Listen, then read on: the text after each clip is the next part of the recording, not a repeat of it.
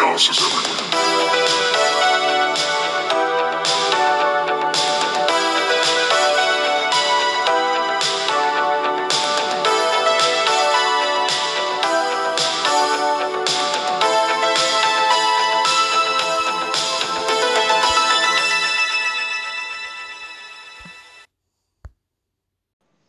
Sorry about that. It took a second. It logged me out of my account, and then like the notification wouldn't show up. So like, what's going on? But we're good. That's fine. I was just looking up some stuff for other things later. So here we are. I'll just do the thing. Hey everybody, welcome to Chaos Everywhere. I am Jonathan Gilchrist, and this week we have DJ Madman, and today we're going to be watching. Well, we already watched an episode of Regular Show. And now we're going to talk about it. So because you're the bigger, like I like the show a lot, but because you're the obviously the bigger fan, why don't you like tell everybody what Regular Show is about, and then we'll get into what we actually watched. So the premise of the idea is Regular Show, and then it has like a like semicolon. It says Regular Show, anything but. Basically, it is about the main two characters are a blue jay and a raccoon that work at a park. So they tried with very something simple, but then, you know, as the show always does, they take a normal activity, something that's very like, you know, like a chore activity, and something bonkers, wacko, crazy usually happens. So that's usually what almost every setup is. Yep. No, that's a pretty good description. Actually, I was really looking forward to you trying to describe it because it's such a weird show. Yep, that pretty much puts it all in perspective. And then, you know, like a cartoon, like, so it's they have, you know, animals, and then there's inanimate objects that are alive, so right. You kind of just can't question it. You just kind of roll through. Right. Yeah, no, and this episode that we watch is actually the second episode of the first season called Setting Up the Chairs. And just as like a quick rundown of what the episode is about, it's very simple. The two main characters live and work at a park.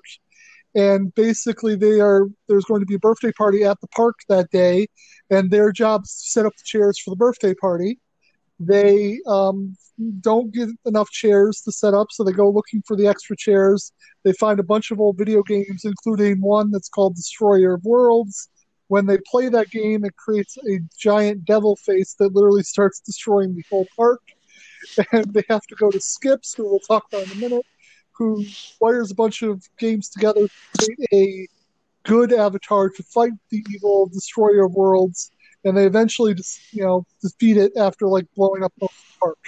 So that's literally the episode. I know that doesn't make any sense, but that's what happens, and it's a lot of fun.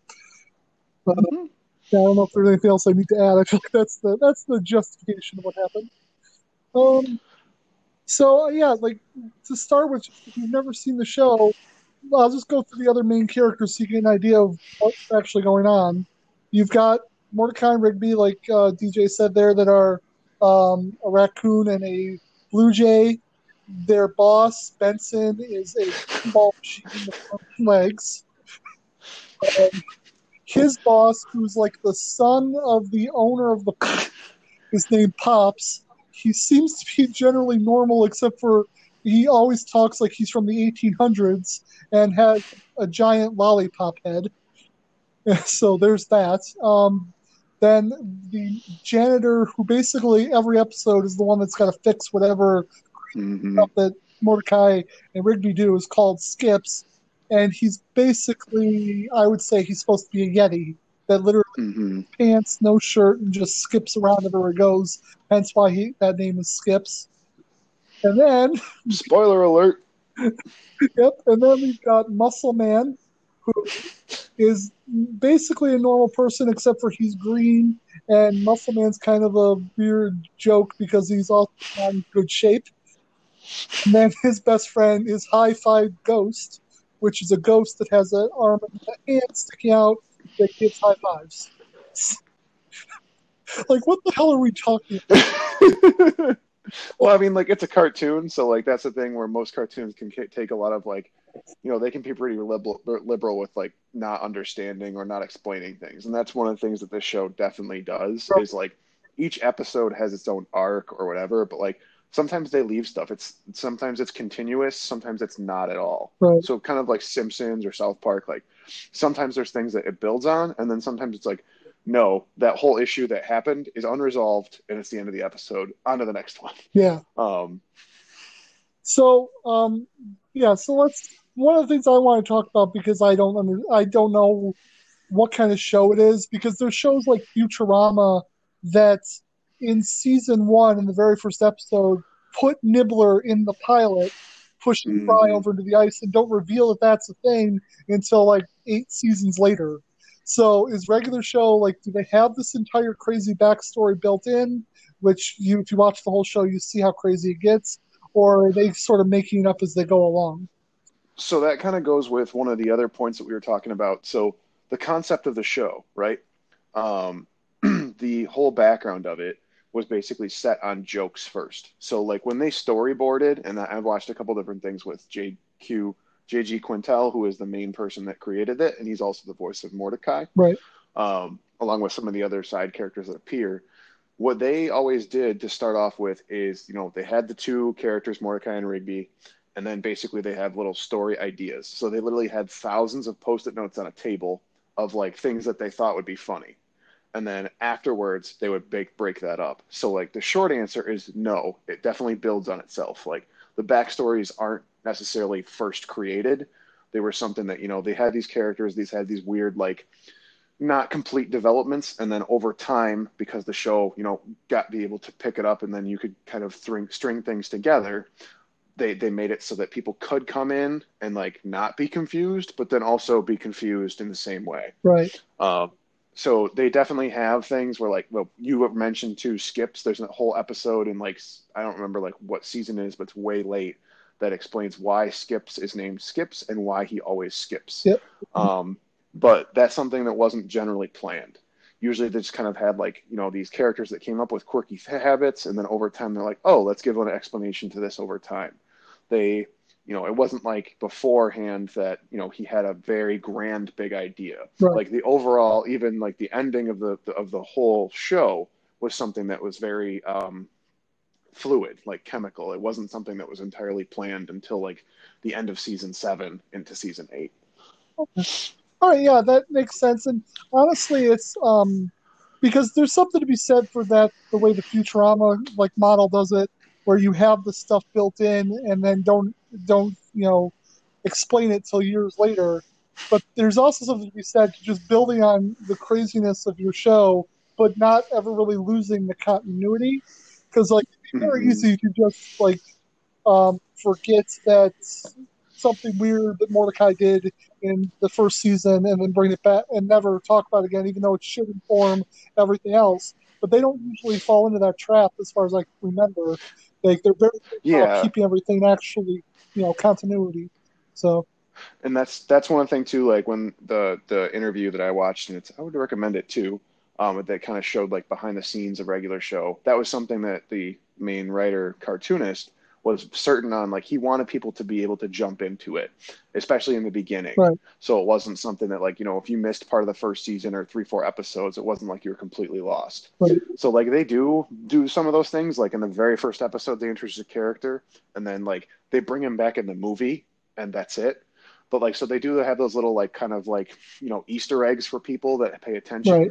But it's not something that's going to give you like that flow of like the episode, especially where, they only had like 12 minutes to create a whole story. Right. So they can't get too much detail in it, especially even over seasons, because they don't have that much total time. So that was one of the fun challenges that they also talked about was, right. They wanted to make it relative. Most of the like things play off of existing tropes or stereotypes or already like throwback ideas. And then they just kind of put a new twist on it.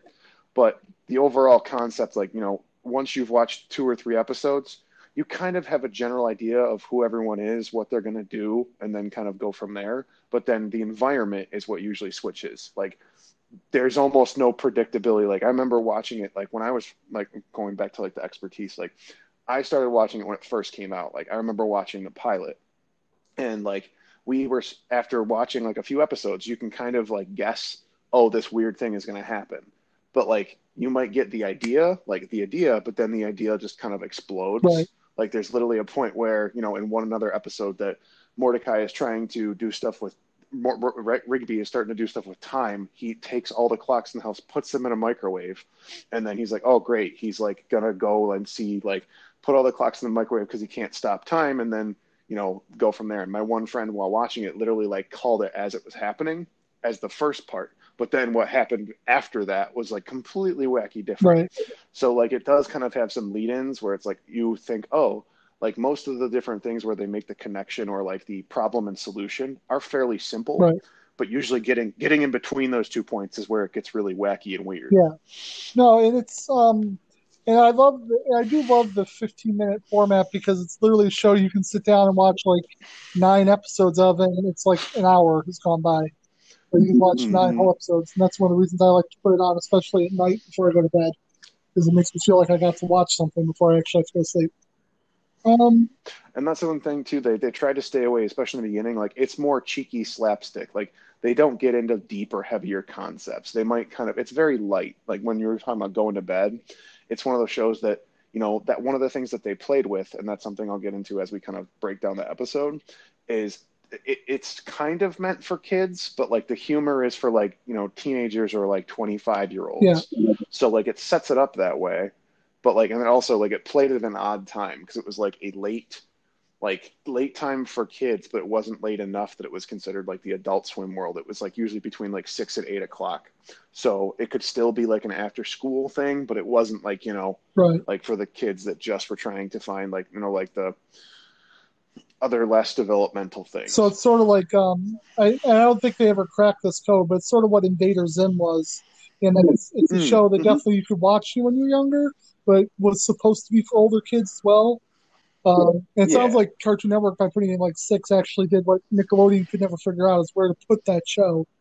But that was the other thing. One of the things that I always love about the show is that it was made in, like, the 2000s, but all of their references to technology, like, they say that Rigby and Mordecai are, like, supposed to be 20-something, but they watch VHSs, they go to the Blockbuster, the video games they're playing in this are arcade, like, cabinets. Like, so it's all very 80s, early 90s technology, even though it's was made way after all that stuff had already been out of date. So I find that a very interesting choice. Well, and that's part of, like, the main thing. Like, Mordecai is a kind of a reflection, for the most part, of JG Quintel. Like, that's most of the thing is based on, like, his life. Right. So a lot of the references and stuff, that's why it hits hard on, like, 80s, because for him, that's when he grew up. So it's kind of like telling of his childhood. So in a way, that is kind of like the sort of crossover where, like, Matt Groening talks about how, like, Homer is, you know, bits and pieces of him, and then over time, where it's like, the main character was really the person, the person who created it, and then they tried to tell different stories about experiences they had. You know, it makes the perfect sense, because especially if you watch the earlier Simpsons episode, like, most of the background stuff hit hard on, like, the 70s, because that's when Matt Groening was a younger guy. Now, of course, it's been on forever that they've done background stories for the 80s, they've done background stories for the 90s, but when you watch the original stuff, it's all taking place in the 70s. Mm-hmm. So, yeah, that makes sense. As far as the episode itself goes, I love some of the more adult humor in the show. Mm-hmm. Like, especially when they, Muscle Man and High Five Ghost have to go get the entertainment for the party. The special entertainment. And when they go to the seedy motel room, they knock on the door, a unicorn opens the door, and a bunch of beer cans come out, and then a drunk clown comes out after him. It's one of those moments where you're like, yeah, this is not for younger kids. I don't even know what they would think about that, but it's hilarious as an adult. But that's the thing. They always do that, so it's like, you know, later on you'll get it. But, like, if a kid saw it, they wouldn't quite pick up on it. Yeah, no, as a kid you would be like, oh, that's just a weird clown. Yep. It reminded me of a Patton Oswalt bit where he talks about going to a birthday party with his daughter, and they hired this clown who shows up wearing just regular clothes, but with a blue star painted on his cheek, and, like, he was just the worst birthday clown ever. And to just give you an example of, like, one of the stories that I said, that he started doing face painting, and he wouldn't do anything like the kids would ask. He would just do another blue star on each kid's Oh, yep. It's just like that's exactly this kind of clown. Yeah, I just made me laugh to remember that bit. Mm-hmm. And that's one of the things too. The show always kind of like toyed with is like, you know, it's set up so that it's for kids, but like a lot of the overall concepts or like even too, like they basically reference soda in a way that you can tell it's beer, but like they just never say it's beer, it's soda. Like there's literally a bit in one of the episode that they make a made up song, which is something that Mordecai and Rigby do all the time, but they literally put soda in a brown paper bag. And instead of like referencing why, they say it keeps it colder, and it's just like, no, it doesn't keep it colder. Well, yeah, because especially from the time period it was made, you couldn't reference alcohol in any kind of kid show. The last one to do that was Tiny Toons, and that episode got pulled from rotation, which, you know, it wasn't glorifying alcohol, but showing cartoon characters drinking alcohol just wasn't allowed. So. Yeah, I do like that go around of just calling everything soda, but clearly being beer. Yeah, like the habits, the you know, the mannerisms, all that kind of stuff. Because even too, like I think if you freeze frame it, like it just looks like soda cans when the unicorn opens the door. So it's not like it's like explicitly like, you know, it's beer cans, but like is it? It doesn't say like that where it's like there's no liquid on the floor, so it's not that explicit. But I know it's one of the things where I picked this episode. It's a good setup episode where you still kind of have some very short introductions to the characters, but like there's not a ton of things that you're going to miss out on, especially because it's early on. Like there's all these things that kind of build up over time, like Mordecai and Rigby's relationship. They definitely, you know, go back and forth with and things like that. But like there's things that they developed over time, like Benson is a literal alive gumball machine, and that is the boss. That is the person who generally runs the park, and he's kind of like the antagonist. Like he's usually the person that like Mordecai and Rigby get in trouble, and like there's certain things that like it does follow like a very kind of mathematical like situation of it. You know, it doesn't usually like take like a weird turn in that sense. Like if you follow it, it is very mapped. Like, and then one of the things that always happens too is like the dynamic of, you know, who Mordecai is as a personality and who Rigby is as a personality, and they always clash, but they live together and they're pretty much best friends. So like that's usually where most of the overstory and conflict comes from. But there's a few things specifically about that episode that I just love. Like one, the concept goes, it's like that's a perfect example of like, yeah, the whole plot, the whole thing starts off as a very regular, like everybody could relate to it. And then two, like, and I even said it during the episode, like they do a good job of like personifying those characters of just how lazy like Rigby is, or like somehow making a simple task as putting chairs out on a lawn seem boring and monotonous. Like it's not something that's going to take a huge amount of time. Or the fact that later in the episode, like I loved, and like I still do it, of that the chairs come back up. Like one of the first like major plot points is Rigby is, you know, I don't want to do this. Mordecai's like, no, we're not slackers. We're going to prove that we can do this. That way we're going to have better responsibilities next time, and they're not going to treat us like kids. And then in the middle of all the chaos where there's this giant evil head monster blowing everything up, they find the extra chairs that they couldn't find before. And Mordecai's immediate thing is responsibility. I have to go do, like, no matter what else is going on in the world, he's still thinking about, oh, like, you know, I want to prove that I'm not a slacker, that I'm responsible. So he goes and tries to get the chairs. Yeah. And then it's like closing that loops kind of. It reminds me, and like I didn't know this the first time I watched it because I hadn't deep dived on Rick and Morty yet, but it reminds me a lot of Rick and Morty in that it, and I've talked to you about this before. There's some great videos by, if you look up on Facebook, it's called Wisecrack. They do a lot of deep dives in Rick and Morty, but there's a whole thing about the philosophy of it, where basically the philosophy of Rick and Morty, especially Rick, is absurdism, where the universe is indifferent, crazy crap is going to happen, but it has no caring for your reason or your thought about it. It just doesn't. And by the way, I did mention this on a recent episode that I just recorded. This is going to be a bank episode, so this might be months later for all I know. So I am repeating myself pretty close together. But anyway... but this show's a lot like that. It's less like dark about it, but it's definitely the same level of like, it doesn't matter what they plan on doing. There's another episode where they have to where they're just having a barbecue, and Rigby lies to Mordecai about starting grilling the hot dogs, and then destroying the hot dogs, and it all ends up basically with sentient hot dogs to try to take over and eat the parking lot.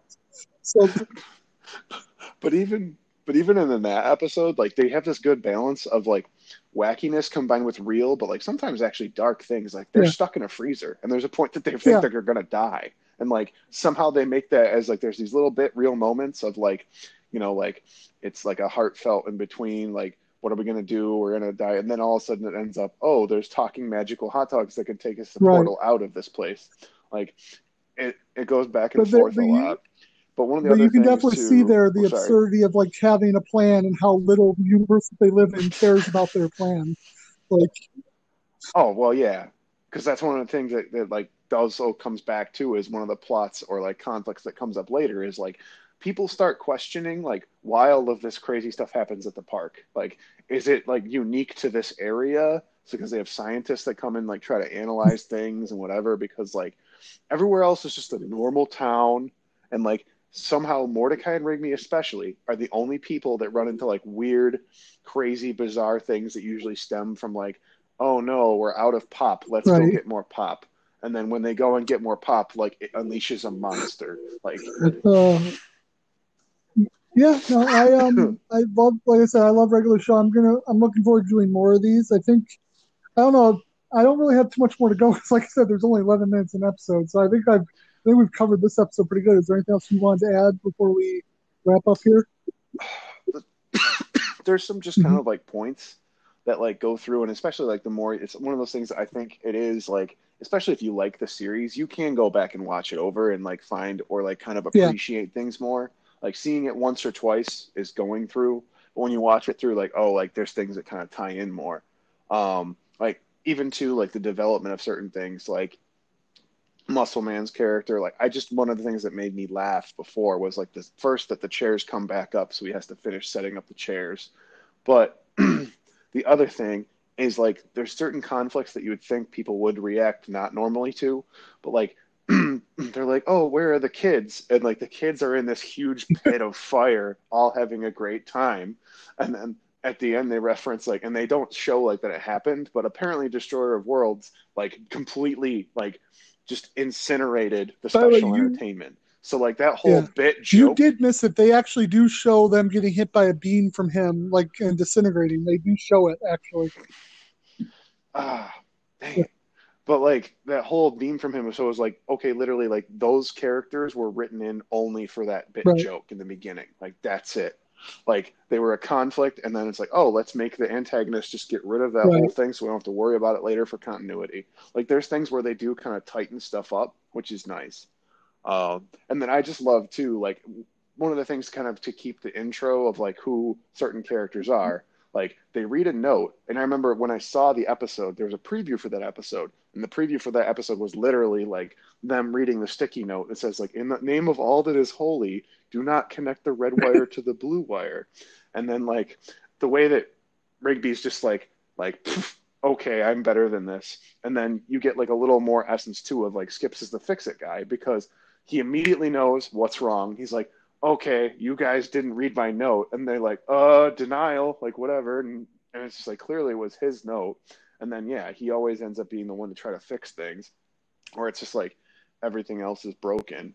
But I remember that was one thing. And I remember especially like for like the early trailers and stuff like that, that was like one of the episodes that like, especially early on, like even though it was like the second episode, like I just remember that bit still is like, I see that. And then like there's certain things that they built poses in, where they build on like some of the characters' habits without you even realizing it. Like, it's pretty not normal, but like all the different chanting and making up songs and stuff, like Rigby and Mordecai are already doing that from episode one. So like you don't have to build into it where it's like, okay, these are what these characters are doing. It's like, nope, like there's no explanation. This is just who they are. This is what they do. Yeah, no, they definitely, as weird as the characters are and make no sense, they definitely had an idea of who they were from the get-go, which is impressive, especially in such a weird world. But yeah. So yeah, like I said, I think we've covered this pretty extensively, especially because it's like 11 minutes worth of show. So I think we're good for this time. And this is definitely something we're going to have to revisit because they are nice, like short shows. And it's a good way for us to put together like a bank show for future. Like if we ever need it, here's a 20-minute episode and we'll get you next time. So I don't know when this is going to go up, but when it does, hey, welcome to the past. So, welcome to the past. Yeah, there we go. That should be the tagline. And I'd just like to say thanks to everybody for listening. Please like the show, subscribe wherever you can, but tell a friend about us because I feel like that's the best way we're going to grow an audience. You can write the show at chaospodshow@gmail.com or just follow us on Twitter at chaospodshow on Twitter or follow me at lastgilchrist1. They're not always 100% the same. A lot of times I will retweet stuff I put on my personal Twitter for the show, but sometimes there's other stuff there that I feel like it's just for me. The other day I was watching, or I had the urge to watch Fiddler on the Roof because once a year I decide I'm going to watch Fiddler on the Roof, and I didn't go up on the show. That was just me saying, hey, who else likes musicals for no reason and sits down and watches them? But yeah. Well, I mean, with a show called Chaos, it's not going to be organized or methodical every time. The content, because literally just draws from our mind. So, if we think about grilled sandwiches, maybe we could do another. Oh, there's another. See, there's a regular show episode that's all about grilled cheese. There's a great Facebook, YouTube show called Binging with Babish, which I think I've talked about before, but I don't know if I named it outright. But one of the things he does is every time he hits 1 million subscribers, he does a food from Regular Show. So he's done the Excellent Challenge. He's done the I own that hat, by the way. So yeah, that's something I would. If you like Regular Show, check that out because at least those episodes you'll have a lot of fun with.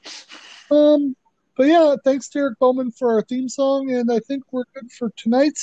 I hope whatever's happening in the world, you guys are happy and healthy. And just check us out. I'm assuming that's still on Mondays. You can watch Star Trek with us. And on Wednesdays, whatever the hell else we think of. So come and join us. All righty. Have a good night, everybody.